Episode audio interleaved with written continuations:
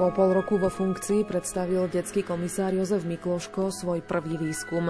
Realizoval ho ešte na jeseň minulého roka žiakov 7. ročníka základnej školy alebo 2. ročníka 8-ročných gymnázií, ktorí reprezentovali podiely v celej populácii, sa v ňom pýtal na ich názory.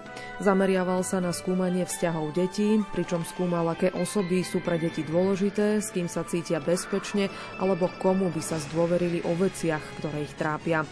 O výsledkoch, ktoré tento prieskum priniesol a ktoré mnohokrát aj prekvapili, porozpráva v dnešnej relácii zaostrené. Príjemné počúvanie vám želá Julia Kavecká. Pán Mikloško, kým sa dostaneme k spomínanému prieskumu, ktorý ste nedávno robili, chcela by som sa ešte vrátiť k vášmu pôsobeniu v úrade komisára pre deti, v ktorom ste približne pred pol rokom nahradili Vieru Tomanovu. Ako by ste zatiaľ zhodnotili toto svoje pôsobenie? Čo sa vám už podarilo a čo zatiaľ nie? Tak ja som nastúpil do funkcie tak symbolicky 1. júna, teda v podstate plus minus jeden deň. A odtedy sa snažím teda nejakým spôsobom z tých konkrétnych podnetov, čo tu bolo, urobiť nejaké systémové riešenia. Také moje hlavné motto, ktoré som si dal potom, ak som videl, že aké spektrum ľudí ma v podstate zvolilo, z akých politických strán, z akých rozličných názorov, tak také, také trošku motto, podmotto mojej činnosti je, že spojíme sa pre deti. Hej. Čiže snažím sa vytvárať také spojenstvo na Slovensku, preto aby sa pomohlo deťom, aby teda naozaj deti sa cítili ako doma. S tým, že hovorím, my podnety, čo riešime, samozrejme ich veľa, ja som odtedy, čo som nastúpil do úradu, riešil nejakých 173 prípadov a hlavne sú bohužiaľ také tie podnety dospelých, ktorí pri rozvodových a rozchodových konaniach sa, poviem to tak škaredo, hádajú o dieťa. A teraz sa s toho snaží vytvoriť nejaké systémové riešenia. Vytvoriť. A to je taký ten moment, čo sa snažím, že vytvoriť z tých podnetov nejaké systémy, ktoré by pomohli naplniť detské práva.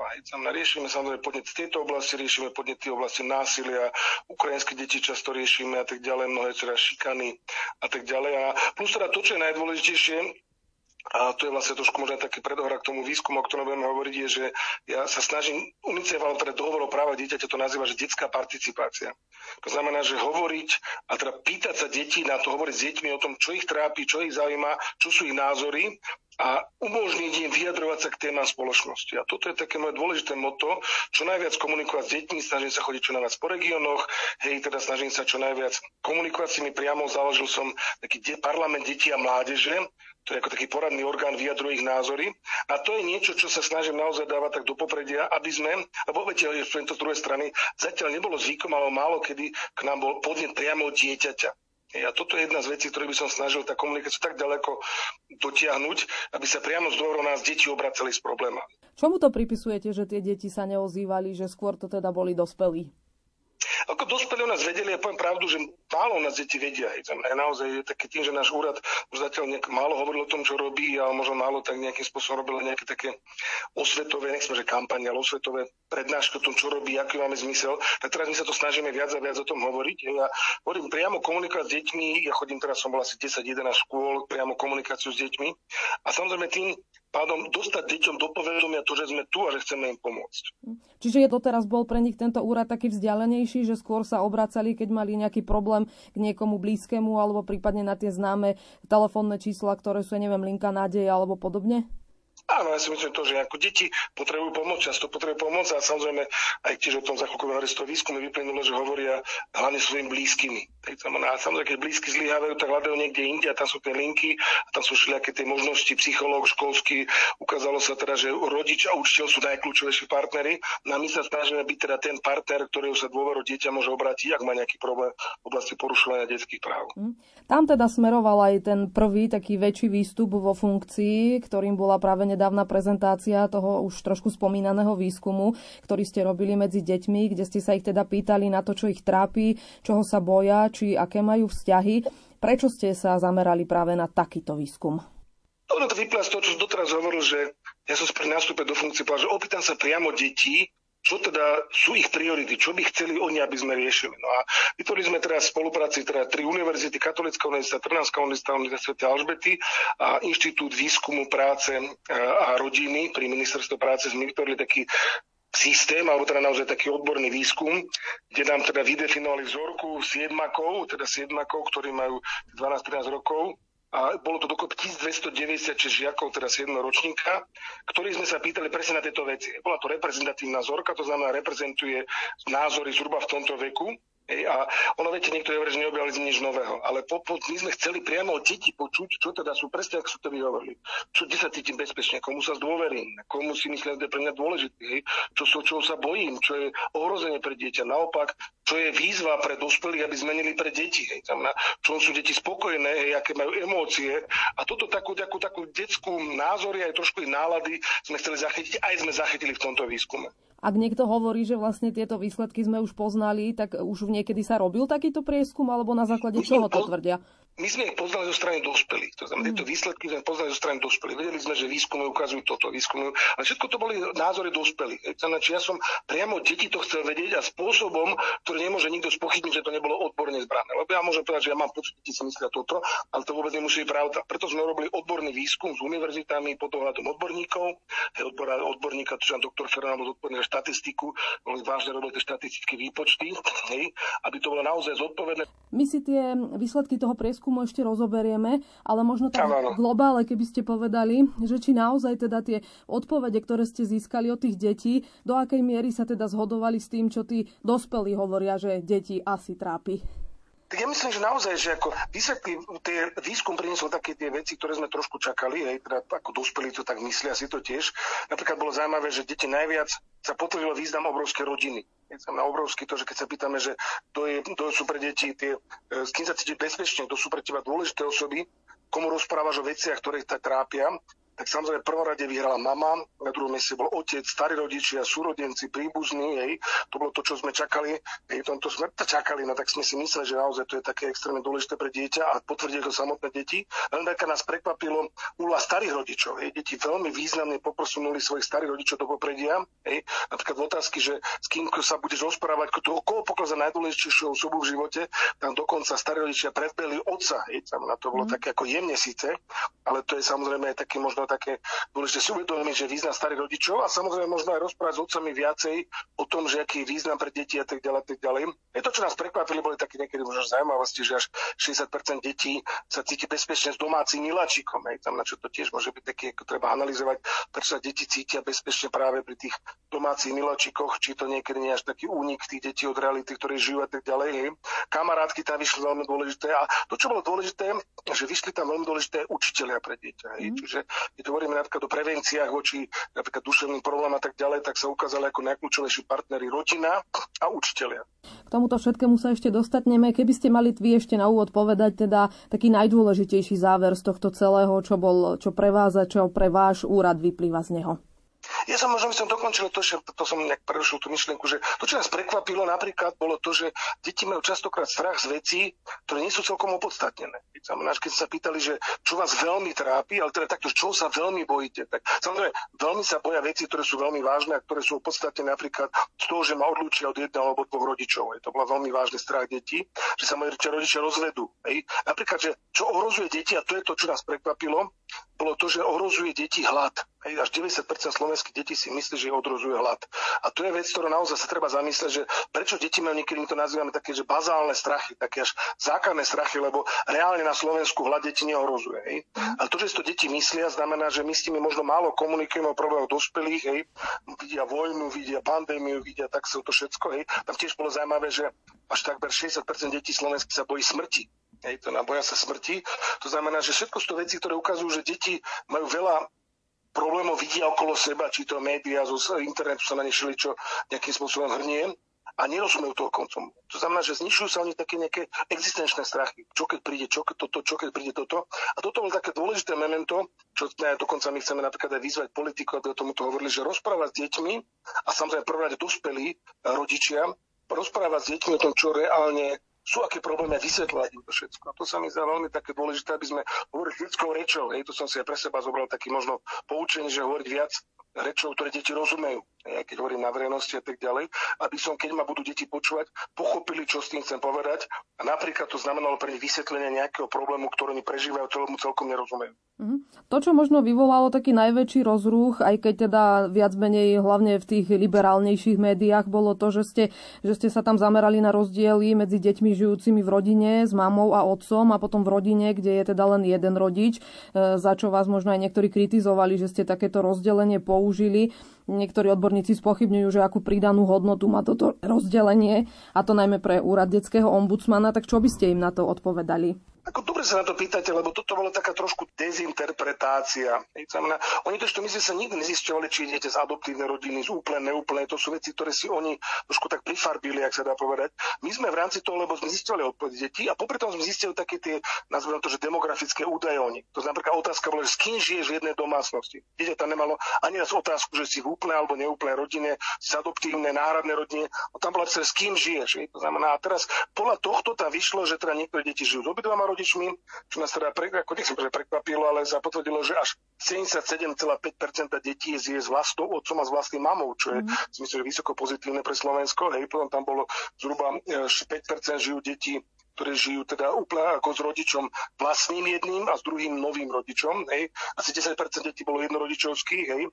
A čo sa povedať, že toto sme neskúmali, akože deťou otázku, že v akej rodine žiješ. Hej. My sa pýtali, s kým žiješ. A samozrejme potom dôležité bolo zistiť, že teda keď sme zisťovali strachy, tak čo viete, lebo ono to je to, že keď hovoríme o niektorých problémoch detských, tak keď sa prejavia v určitej skupine možno viacej tie problémy, alebo tak potom musíme aj určité špecifické riešenia vymysleť. To znamená, že keď zistíme, že deti, ktoré napríklad žijú v takom a takom v, tako, takým typu domácnosti s takými ľuďmi, majú viac a viac tieto a tieto názory, tieto problémy, tak sa nad tým zamýšľajme, prečo ako im viacej pomôcť. Tam naša to otázka je, lebo celý cieľ výskumu nastaviť priority a nastaviť spôsob pomoci týmto deťom. Hej. A samozrejme tomu, čo ich chráni. Keď sa ukázalo, že rodina, ktorej sa cíti bezpečne dieťa, je najväčšia ochrana preto, aby do budúcnosti aj to dieťa cítilo bezpečne, tak budujme bezpečné rodiny, pomáhajme rodinám a tak ďalej. Viete, to znamená, čiže my keď chceme pomôcť deťom aj v špecifických situáciách životných, to nazvime, tak musíme zistiť, čo v tých špecifických situáciách deti cítia a čo, čo sú ich prevládajúce problémy.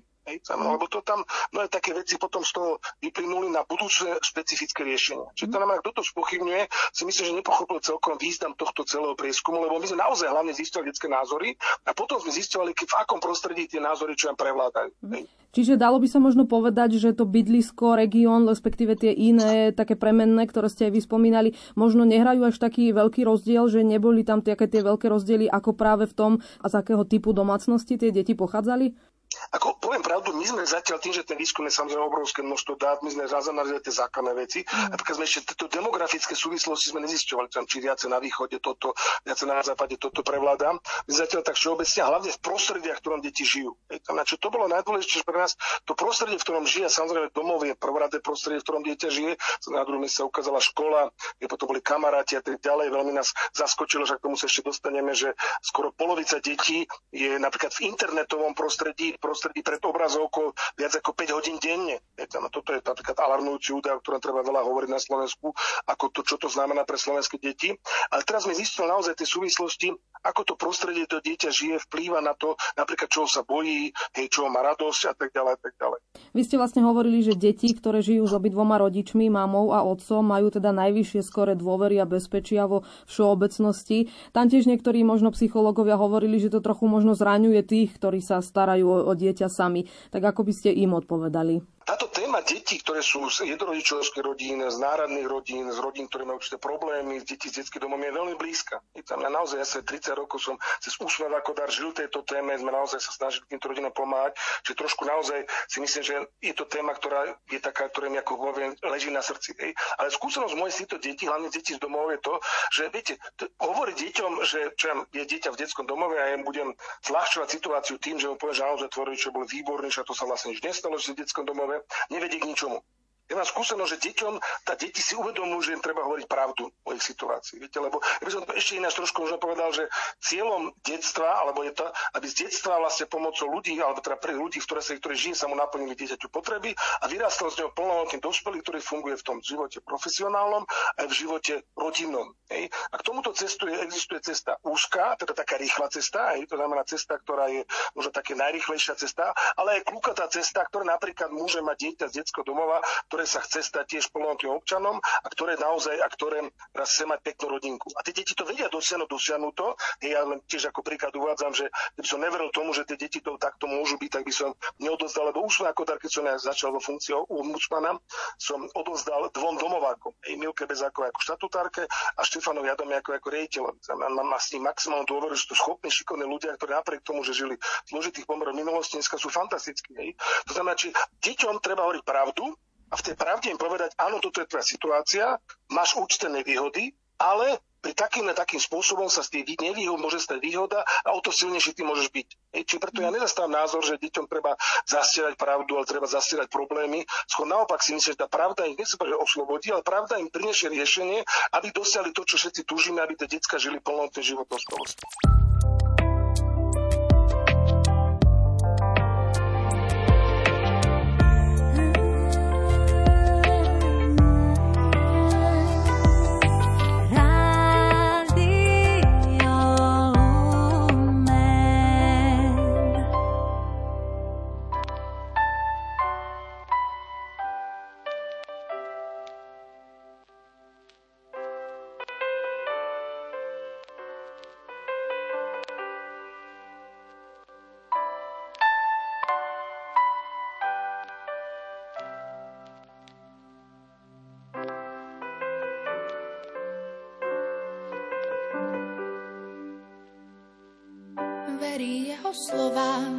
Sama chvíľu zvládne a že v noci ju nik neukradne.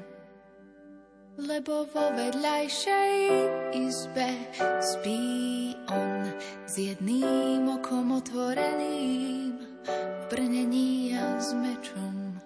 Ešte sa k nej skloní, poboskajú a povie, že je krásna a že má spať ticho až do rána.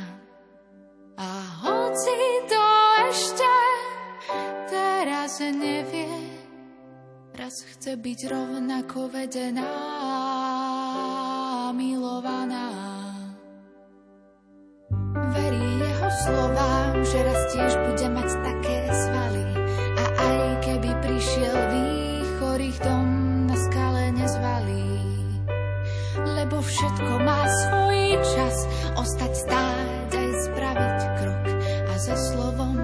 skutkom treba čakať dôsledok. Že nie je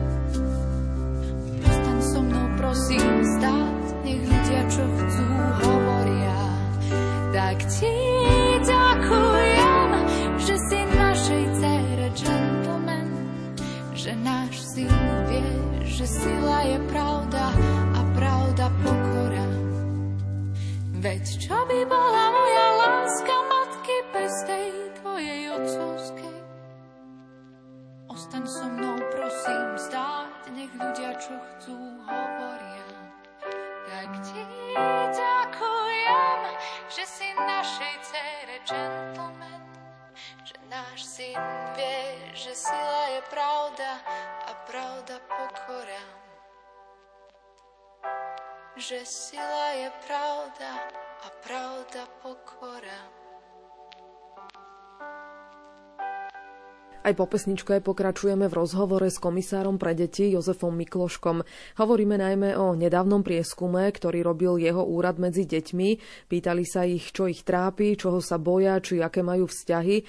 No a deti v prieskume uviedli, že sa najviac obávajú rozpadu rodiny. Viac ako tretina detí sa bojí, že sa ich rodičia rozvedú a že budú mať finančné problémy.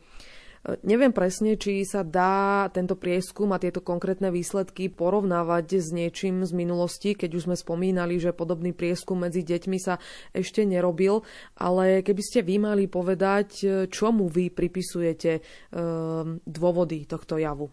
To číslo, lebo on ešte zvorazím to, že my sme totiž to vždy skúmali, že veľmi sa bojím a skôr sa bojím, hej, alebo veľmi a skôr, hej. A toto bolo číslo, v tom strachu sme hodnotili to veľmi. Znamená, že to je naozaj veľmi veľký strach, hej, tam to je naozaj niečo, čo sa veľmi bojím. Tuto skutočne vyšli alarmujúce čísla. Boja sa 42% detí sa veľmi bojí, že ich odlúčia od jedného alebo rodičov. Hej. To, že sa rodičia rozvedú, sa bojí 32% detí. Že tu chcem zdôrazniť to, že zase z inej strany začnem, lebo genius českej psychológie, profesor Mateček nás povedal veľmi zaujímavú vetu, že čo dieťa najviac všetko potrebuje.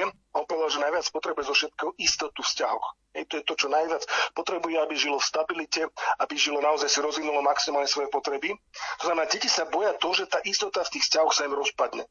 A toto si myslím tým, že rodičia sú pre najbližšie osoby, sa to najviac boja. Hej? A toto je veľmi dôležité vedieť. Ja si myslím, že to narastá. Ako toto nemá vyslovene zdôvodnené, ale teda akože vyslovene vedecky nejaké štúdie, ktoré by to ukázala. Ani to nemáme sporovnať s minulosťou, ale ja to poviem tak, že moje 30-ročné, tak to nazvem, že empirické skúsenosti alebo tie praktické ukazujú, že tento strach detí narastá. A hlavne tu samozrejme vidia kamarátov, čo sa im stalo, vidia škola, čo sa deje, hej, to znamená, že bežné dneska tým, že ono nie je tých rozvodov až 50%, ak sa ukazuje, skôr sa ukazuje, že sú to mnohé také, že opakované. Druhý rozvod, tretí rozvod.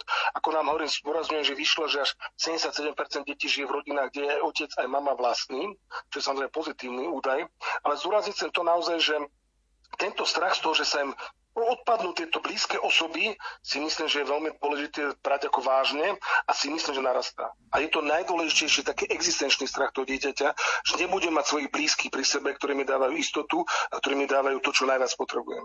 E, čítala som aj také vyjadrenia niektorých psychológov, ktorí tvrdia, že mnohé deti majú obavy aj v úplných rodinách, že keď, sa, keď s nimi rodičia nekomunikujú alebo sa často hádajú aj podobne, že vlastne už potom, keď aj tie rodiny sú rozpadnuté, že to niekedy není až taký väč, veľký problém, ako ako keď je takáto nefunkčná rodina. Viete, ono to je tak, že mnohí, ako viete, hovoria o tom, že áno, ja súhlasím s tým, ako s tými mnohými, že mnohí nás sú problémy. Samozrejme sú rodiny krízové a naozaj situácia taká, že v niektorých rodinách je dieťaťu veľmi, veľmi ťažko žiť. Dokonca ja súhlasím, že mnohé naozaj niekedy riešenie musí byť bohužiaľ nejaký rozvod rodičov, rozchod rodičov. S tým všetkým súhlasím. Ja len hovorím o tom, že taká tá normálna bežná rodina čo všetko naplňa a robíme všetko preto, aby sme deťom pomohli, aby žili v takýchto bežných normálnych rodinách. Nehovoríme o ideálnych rodinách, nehovoríme o rodinách, kde rozprávka žiť, lebo také rodiny v princípe neexistujú. Existujú rodiny, ktorý sa akože hľadá to riešenie, tak poviem tak, že bojuje sa za to, aby boli každodenný život taký normálny a toto pomáhame rodinám. To je to, čo sa, som sa snažil ešte cez úsme ako dá robiť a sa snažili. Je to robí naozaj, myslím, že na to participuje veľmi výrazne momentálne tento sociálny sektor, ministerstvo práce. Hej, ale to je to, čo by to pomáhame im. A hovoríme pravdu o tom, že naozaj v mnohých rodinách sa žije veľmi, veľmi ťažko deťom. Hej, že to znamená, že ja nehovorím to, že napríklad dieťa v jednorodičovskej rodine nemôže mať niekedy lepšiu situáciu ako dieťa v alkoholi biologické rodiny. To nehovorím o tomto. Len viete, to poradí a myslím, že to dobre definuje náš zákon o rodine, ktorý hovorí v paragrafe 3, že spoločnosť uznáva, že pre harmonický vývin dieťaťa je najdôležitejšie prostredie, ktoré naplňa potreby, teda aby som to tak voľne citoval, s otcom a mamou dieťaťa. Hej? To znamená, toto my uznám, že toto je to najdôležitejšie a smerujeme k tomuto. Lebo tak ja si myslím, že je dôležité, aby spoločnosť mala určité ideály, ku ktorým smeruje. Ten ideál je rodina s otcom a s mamou. Hej? A to, čo to k tomu smeruje, je dobré, hej? to znamená, aj keď prechodne tam majú určité problémy, to, čo k tomu nesmeruje, je problém. A to treba o tom tiež otvorene hovoriť, že čo nesmeruje k tomu, aby dieťa mohlo žiť s otcom a s mamou v takejto rodine, tak to môže provokovať, alebo to môže vytvárať dieťaťa vážne problémové situácie. Vy budete s týmto pracovať ako odborníci, ale keby sme možno tak ľudsky povedali, že aký odkaz týmto detí vyslali svojim vlastným rodičom? Tak vyslali svojim vlastným rodičom to, že viac si nás viac nás počúvajte. Téma tiež tam bolo. Napríklad bola taká téma, že deti až 80% detí si mysleli, že dospelí by sme si mali vo vzťahu viacej odpúšťať. To znamená, to bol taký silný signál. Ale čo je dôležité, tam vyšli také štyri témy, okrem tých pozitívnych, to znamená, že naozaj podporujeme rodiny, aby mohli vyrastať, aby mohli byť zdravé a norm, ako funkčné rodiny. Vyšlo tam deti, pomáhajme, aby sa nerozpadali rodiny. Alebo keď sa teda bohužiaľ ten rozpad neodvratný, aby sa to stalo spôsobom, ktorý tomu dieťaťu najmenej ubližuje. Lebo to je téma, ktorý sa veľmi výrazne my venujeme na našom komisariate, je rozpad a rozvod rodiny. A ako to urobiť tak, a teda my riešime prípady, ktoré to tak neurobili rodín, kde tie deti naozaj veľmi, veľmi trpia. Druhý vážny odkaz bol to, že rodina, a to je pre celú spoločnosť, pomáhajme rodinám, aby nemohli, nerozpadali sa z ekonomických dôvodov. Deti sa výrazne boja, nebudú mať kde bývať, nebudú mať dosť peňazí a tak ďalej, tak ďalej. Toto je veľmi vážny dôvod. Tretí odkaz bol taký, že pomáhajme deťom, aby žili v spoločnosti, kde nie je násilie. Deti, tá násilie tá vyšlo ako vysoké ohrozené deti aj v rodinách, aj v spoločnosti, ale aj v online priestore tam naozaj to ukázalo, že to spojené na názov online priestore, takže to, ten násilie je veľmi, veľmi vysoké. Hej. A štvrtá téma bola potom, pomáhajme deťom, aby boli duševne zdravé. Tam naozaj deti majú vysoký strach a to je také už aj samozrejme všeobecne známe, že deti majú problémy duševného charakteru, duševného zdravia, ktoré majú nejaké problémy, ktoré im znemožňujú duševne zdravo žiť a to je taký tiež alarmujúce. Viete, tá pandémia duševných problémov je na Slovensku veľká, ale v celej Európe. A samozrejme problém je to, že máme veľmi málo odborníkov, sa ukazuje ukazuje na Slovensku máme okolo 40 detských psychiatrov, je plus teda aj detských málo, že toto je téma, ako toto riešiť, ako pomáhať deťom, aby žili v zdravých prostredí, aby ich duševné zdravie bolo čo najlepšie. E, poďme teda ďalej k tým výsledkom. E, celkom prekvapivé, ako ste už aj vy spomenuli, bolo, že až 34% detí sa bojí smrti. Asi nevieme celkom presne povedať z toho výskumu, že či, to, či hovorili o vlastnej smrti alebo smrti rodičov, či starých rodičov, ale aj tak je to vysoké číslo. Tak čomu to pripisujete? Je to tá aktuálna situácia, COVID, vojna na Ukrajine a podobne? Áno, zase zdôrazňujem, že tieto situácie, že veľmi, keď rátame to veľmi a skôr, tak to bolo 53%, tak polovica detí sa mhm. bojí smrti, hej, môžem povedať. Bolo tam všeobecne smrť, nebolo tam, že moja vlastná, alebo teda príbuzných, ale myslím, že presne to ste to správne odhadli, že deti celkom ťažké, sme, že nezvládajú, to je zlé slovo, ale že musíme viac pomôcť zvládať ťažké situácie, ktoré v minulosti až tak neboli bežné. Hej, tam tá smrť sa trošku vytratila. Hej, čo ja, dávno veku to bolo bežné, hej, že sa okolo dieťaťa zomieralo a tak ďalej. Tento trend sa vytratil a teraz zrazu vyšla pandémia, teraz máme zase u susedov vojnu hej, a teraz deti vidia tie správy, z internetu sa na nich valia veci. Bohužiaľ musím povedať, že aj mnohé tie videá, ktoré sú na internete sú naozaj mimoriadne také, až by som povedal, naturalistické, až také vulgárne, ktoré práve aj tu teda ukazujú, ako sa zomiera a tak ďalej, tak ďalej. Znamená, deti sa tým bežne stretávajú, nevedia to celkom spracovať a tým pádom to, čo som už spomínal, je veľmi dôležité hovoriť s deťmi veľmi otvorene o tom otvorene o tom hovoriť, že samozrejme o smrti ako súčasti života, ale ako teda v tomu môžeme čeliť, čo to znamená, akú určitú nádej do života a tak ďalej, tak ďalej. Musíme otvorene povedať, že v tomto samozrejme výhodu ľudia, ktorí sú veriaci, aj ktoré, deti, ktoré sú vedené veriaci, ako v veriacich rodinách, ale každopádne o problémoch ťažkých s deťmi, ako je smrť, hlad, vojna, treba veľmi otvorene hovoriť, ale len príklad poviem, že okrem rodičov, teraz napríklad sme nahovorali politikov, aby si povedali každý politik, že raz za čas poviem nejaký detský prejav aj premiér alebo prezidentka, že povedali v televízii prejav pre deti Slovenska, aby pochopili, čo je situácia detí na Slovensku, prečo je ekonomický problém, prečo je čo ja niekedy naozaj ekonomické dopady, hej, čo súvisí s vojna s nami a tak ďalej, tak ďalej. Rovnako to asi súvisí aj s tou ďalšou odpoveďou, kde vlastne deti za najväčšiu hrozbu považujú hlad. Vyjadrilo sa tak až 94% detí. Je to zaujímavé najmä preto, že na Slovensku predsa ešte nie je až taký úplný problém s hladom, ako je to možno v niektorých afrických krajinách. Takže tam asi tie korene sú podobné, ako, ako ste hovorili v tej predchádzajúcej odpovedi. Áno, to si myslím, že to je taký podobný signál. A to boli také tie bazálne strachy, také strachy o svoju existenciu. A to je to, čo, také tie úplne základné toho, že dieťa sa bojí o to, viete, ono to súvisí s ekonomikou aj so všetkým, že nebude bývať, ale hlad, že nebude mať čo jesť, lebo samozrejme to je to najsmutnejšie, najtragickejšie, čo môže byť. Tak vo svete je miliarda ľudí ohlozených hladom a naozaj časť detí výrazne hľaduje. U nás je to problém veľmi malého percenta detí. Ako naozaj tá chudba pokročila, že sú deti, ktoré majú problémy s potravou na Slovensku alebo možno minimálne s kvalitou potravy ale všeobecne hlad deti neohrozuje, to vieme. Čiže je to otázka toho rozprávať s nimi, vysvetľovať im to. A samozrejme súvisí to ešte s jednou vecou, že tam sa ukazuje, že veľmi rastie, my to voláme v psychiatrii také, že reaktívne poruchy. E, problémy to nie je také klasické niečo, čo dieťa zdedilo, ale to je reakcia na prostredie, v ktorom dieťa žije a tu na veľmi vysoko stúpajú úzkosti, depresie a strachy.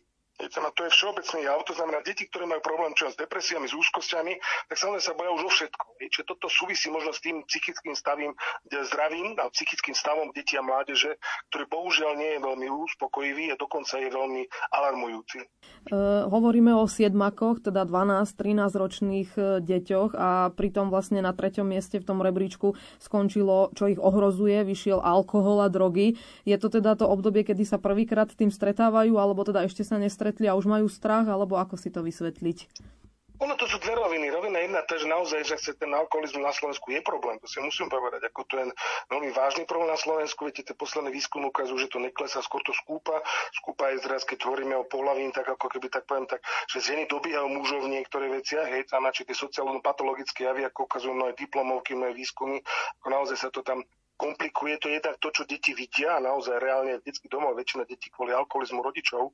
Je to problém, je samozrejme drogy, ale možno drogy není až tak vážny problém, ako je alkohol na Slovensku. To je veľmi vážny problém, ktorý musíme vážne riešiť. A samozrejme je to potom už aj určité experimentovanie detí a mládeže s alkoholom, ktoré v tomto veku už môže začínať. Samozrejme súvisí to opäť s tým, viete, že sa cítia cíti bezpečne a cíti sa tak sebaisto, hej, ako naplnené citovo, ako to nazvime. Hej, tam v tom výskume vyšlo, že negatívne emócie má zhruba 25% detí. Hej, má zhruba 25% detí, asi štvrtina detí má vyslené také negatívne emócie. No. Že deti, ktoré majú negatívne, majú strachy, ohrozenia, tak sa snažia nejakým spôsobom s niečím že posilniť, ale snažia sa tak dodať odvahu, dodať istotu a bohužiaľ musíme vidieť, ako vidíme zo skúseností, ako toto nám priamo výskum nepotvrdil, ale to vieme zase z iných skúseností, že deti, ktoré cítia veľké ohrozenie, často doplňajú svoju istotu takým takýmto, to nazývame, že regresným spôsobom, takým náhradným spôsobom a to často môže viesť tomu, že teda drogy skúšam a alkohol skúšam. Už ste spomenuli aj to, že vás e, prekvapil ten, e, až ohromil ten výsledok, že deti až 5 hodín svojho času trávia e, na internete alebo na mobiloch. Napriek tomu vlastne práve internet a mobily označili deti, respektíve najmä chlapci, ako ohrozenie. Tak v čom oni vnímajú to ohrozenie, keď napriek tomu vlastne tieto sú na tých technológiách technológiách e, podstatnú časť dňa. A, áno, skutočne vyšlo, že pred obrazovkou polovica slovenských detí trávi viac ako 5 hodín denne.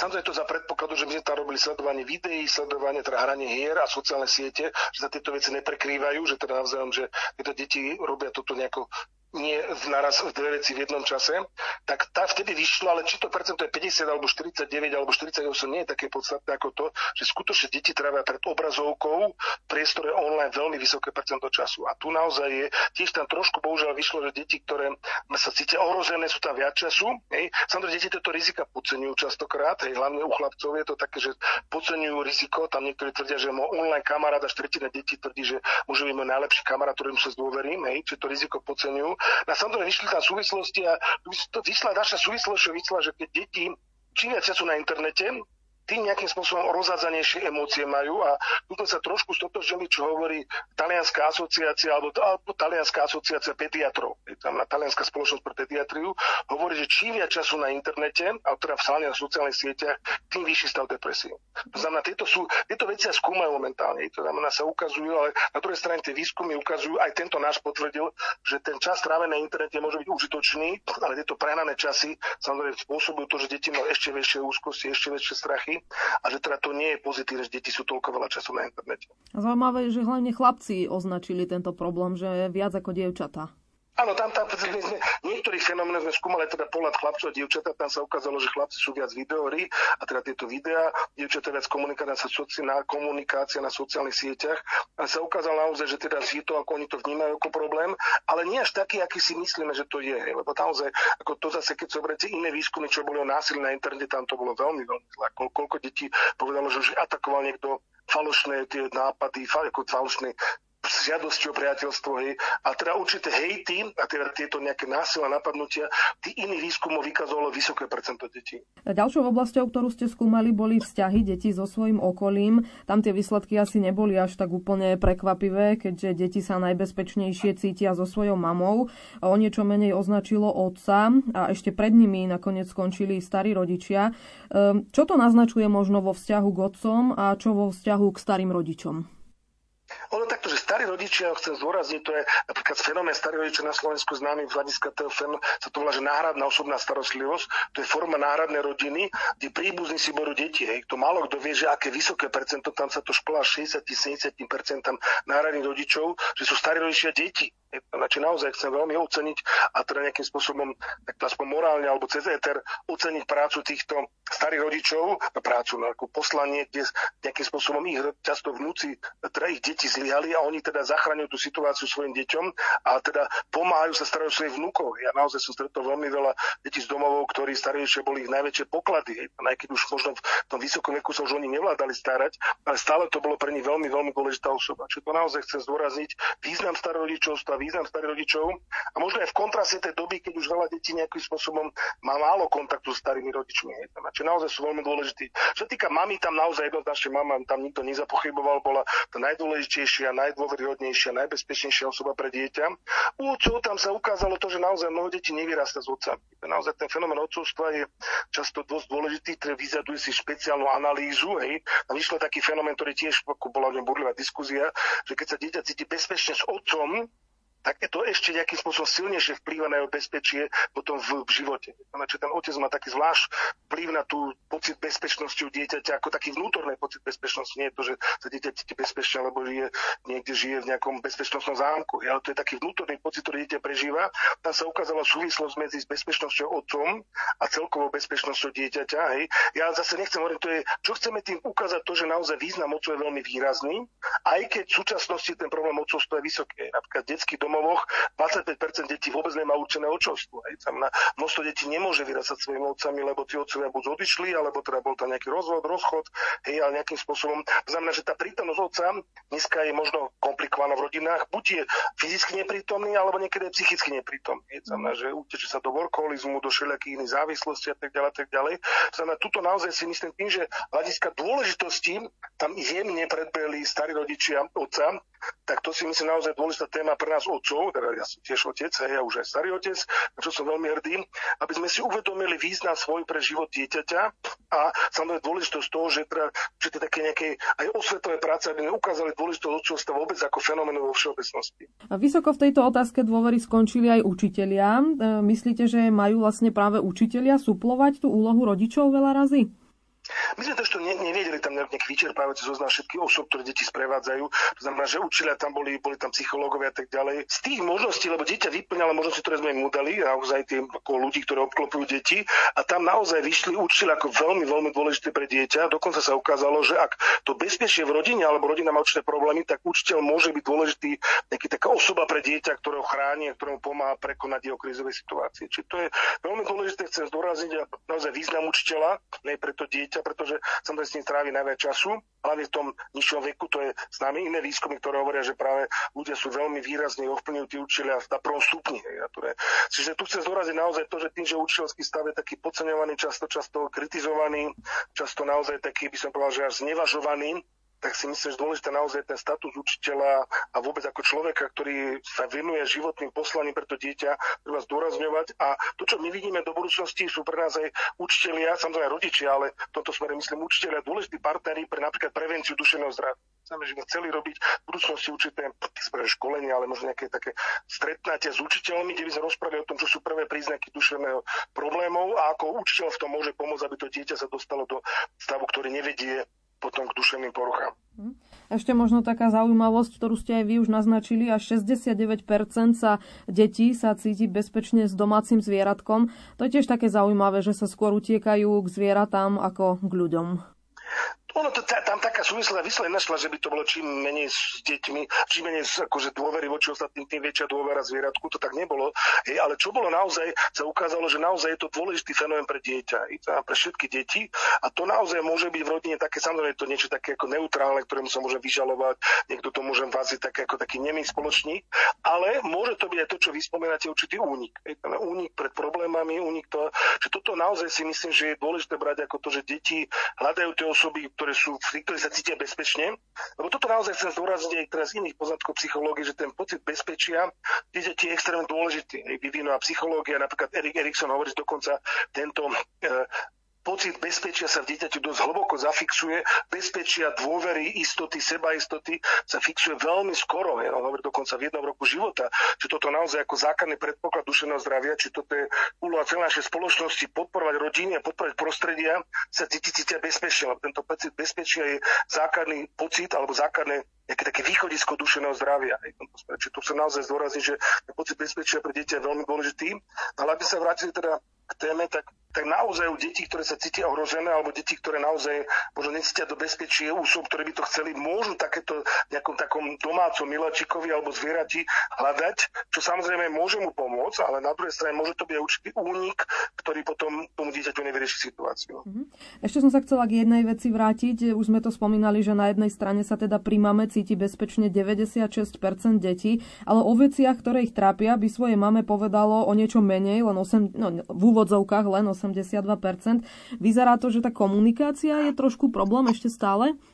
Ja si myslím, že naozaj komunikácia v rodine je zásadná vec, ktorú treba začať o nej rozprávať, zmeniť. A ono to zase z druhej strany k tomu poviem, lebo hovoríme o rozvodoch, hovoríme o problémoch v rodinách. Keď sa zoberete štatistiku rozvodov ministerstva spravodlivosti, tak nevedú ani neverí príčina rozvodu, ani alkoholizmus, ani násilie, ale dlhodobo je na prvom mieste, sa to nazýva nesúlad povah a názorov a postojov. Čo inými slovami povedané, viete, neviem, či napríklad ja nemám nikdy, alebo nemám tú istú povahu ako má manželka, ani tie isté názory často ani tie isté postoje, ale o nich musíme komunikovať. I samozrejme, že toto je dôležité povedať, možno, že tá komunikácia aj medzi dospelými, dospelými deťmi je zdrojom množstvo problémov. I to znamená, ako zoberieme už potom nezvládnutá komunikácia môže viesť tomu, že to je potom až príčina rozpadu rodín. I? Lebo hovorím, nie sú pri rozpadu rodín, nevedú také tie vážne fenomény, ako je násilie, alkoholizmus, nevera a tak ďalej, ale práve tieto nesúlad povách a názorov postojov ukazujú, že vedie k najväčšiemu percentu rozpadu rodín. Či inými slovami povedané, že tá komunikácia naozaj je dôležitá, ako ukázal tento výskum, ako možno nie tak výrazne, ale naozaj, že to, že je, ako ste vy naznačili, že je trošku možno naozaj memento, ako komunikovať s deťmi, ako im vysvetľovať veci, ako to sme už viackrát hovorili. Aj napríklad to, že mama naozaj, ako by mal rozprávať, ako by mal otec rozprávať s deťmi, ale samozrejme medzi dospelými, lebo toto je jedna z dôležitých vecí, čo sa už dlhodobo ukazuje. Deti sú veľmi vnímaví pozorovateľia o čo sa doma deje, už dokonca v veľmi rannom detstve. Dieťa vníma. Ak tie problémy sú tam nekomunikované, nejakým spôsobom prehliadané, až kumulované, tak potom samozrejme dieťa to vníma a vedie to také nedôvery voči tomu dospelému. Toto sú asi také tie základné závery z toho vášho prieskumu, ktorý ste prezentovali. E, vy ste ale hovorili, že vlastne budete ďalej s ním pracovať, že ešte zverejníte aj ďalšie nejaké výsledky, ktoré ste teraz neprezentovali?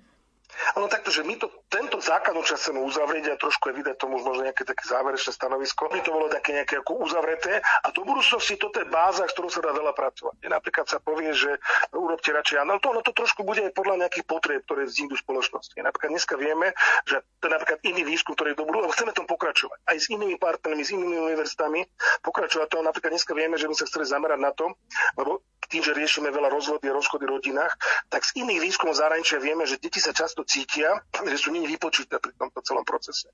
Že sa neberie názor vážne, že sú nimi vypočuté, že nejakým spôsobom sú prehliadané v tom celom procese. Hej.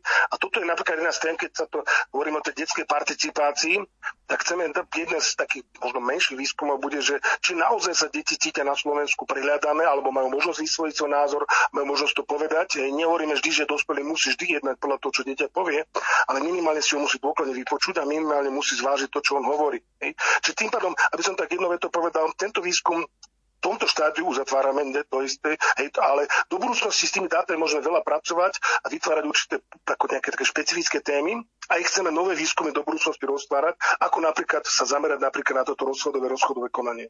To ste mi vlastne už odpovedali aj na moju predposlednú otázku a síce, že tento prieskum mal stanoviť nejaké vaše priority do tej ďalšej práce a aktivít, takže to sú tie, ktoré ste momentálne spomenuli.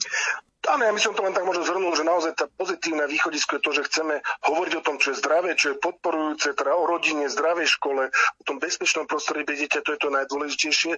Oceňovať dospelých, ktorí pracujú s deťmi, lebo tu naozaj musím zúrazniť, že nikto sám nevie pomôcť deťom, deťom bez spolupracovníkov. A pre, pre mňa komisára sú najdôležitejší partneri, spolupracujúci rodičia a učiteľe, lebo tí sú najviac dieťaťom, tí sú najviac pri ňom. A to je jedna vec. A z toho negatív naozaj pomáha deťom z tých rizikovejších skupín, alebo skupín, kde sú najviac ohrozené, a to je deti ohrozené rozvodom, rozpadom rodiny, chudobou, násilím, hej, či už v hociakom priestore. A ako som už spomínal, veľmi dôležité sú pre nás naozaj duševné problémy detí ako priorita do budúcnosti. Mhm.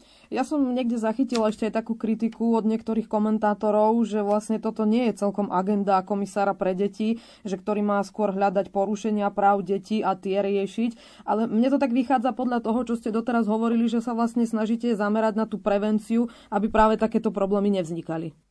To je jedna vec a druhá vec, existujú konkrétne, tie, akože ja sa tomu dohovore veľa venujem, ako to je, viete, ono povedala, dieťa má právo na duševné zdravie, dieťa má právo na zdravie, dieťa má právo na vyrastať v nenásilnom prostredí, to znamená, že to je trošku tak, som povedal, trošku priťahnuté za vlasy o tom, že to nie je agenta komisára, pretože keď raz, viete, to znamená, dieťa má právo na oboch rodičov, právo vyrastať v rodine, dokonca taká citácia, že UNICEF uznáva a teda prepačne UNICEF, ale dohovor práva uznáva, že najdôležitejšie prostredie dieťa pre dieťa rodina. Hej, tam, znači naozaj v tomto smere je to naozaj také, by som bol trošku priťahnúť za vlasy toto hovoriť, pretože všetko toto vedie, aby dieťa žilo v zdravom prostredí a ja robím aj prevenciu a riešenie konkrétnych problémov. Všetky tie príležitosti, to som hovoril, teraz vám môžem citovať konkrétne články dohovoru, ktoré presne o tomto hovoria, ktoré pri ich naplnení sa to nestane a keď sú tie porušené tie články, teda porušené tejto situácie, tak sa to stáva takéto problémy. Čiže naozaj toto, čo ja hovorím, sú naozaj výsostne veci, ktoré súvisia s dohovorom práva dieťaťa a ktoré naozaj ukazujú tú cestu aj prevencie a zároveň aj pomoci deťom, ktorí tie konkrétne články boli porušené. Hovorí detský komisár Jozef Mikloško. Ja vám veľmi pekne ďakujem, že ste boli hosťom dnešného zaostreného na Rádiu Lumen. Tak možno tak na záver by som rád poďakoval všetkým tým dospelým, ktorí sú pri deťoch, ktorí venujú svoj život deťom a teda naozaj verím, že aj moje pôsobenie, tento výskum trošku prispieje k tomu aspoň, aby sa deťom na Slovensku lepšie žilo, aby Slovensko bola taká prorodinná krajina, kde sme v spojenstve dospelých pre deti. Tak ďakujem pekne. Ďakujem aj vám, milí poslucháči. Ešte pekný deň praje Julia Kavecká. Do počutia.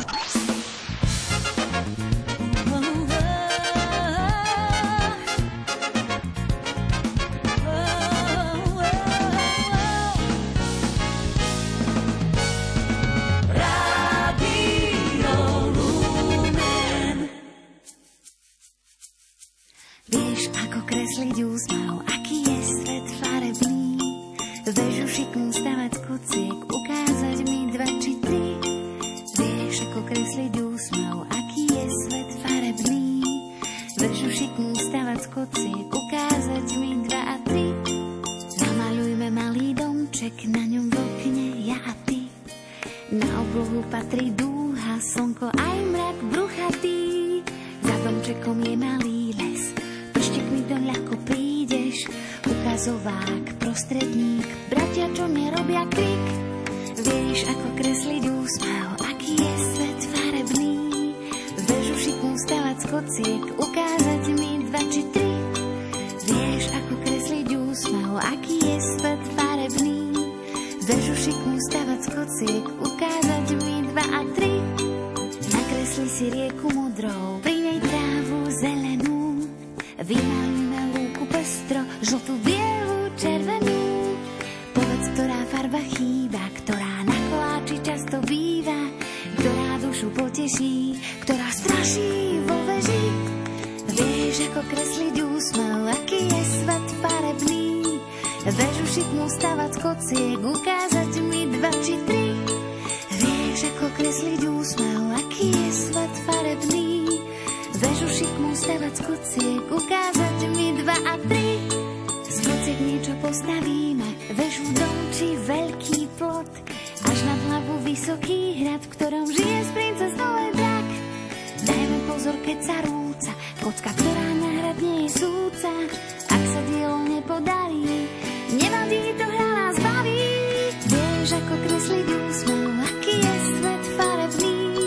Vežu šiknú stavať z kociek, ukázať mi dva či tri. Vieš, ako kresliť úsmev, aký je svet farebný. Vežu šiknú stavať z kociek, ukázať mi dva a tri. Počítajme jeden, dva, tri, potom štyri a päť. Na ruke aj nôžke môžeš prepočítať všetky prsty hneď. Pozohýbe malú rúčku, iste veľmi šikovnú. Prsty často cvičí, šikovnosťou všetkých teší. Vieš, ako kresliť úsmev, aký je svet farebný. Bežu šiknú stavať kociek, ukázať mi dva a tri. Vieš, ako kresliť úsmev, aký je svet farebný. Bežu šiknú stavať kociek, ukázať mi dva a tri. Vieš, ako kresliť úsmev, aký je svet farebný. Stavať kociek, ukázať mi dva či tri. Vieš, ako kresliť úsmev, aký je svet farebný. Bežu šiknú stavať kociek, ukázať mi dva a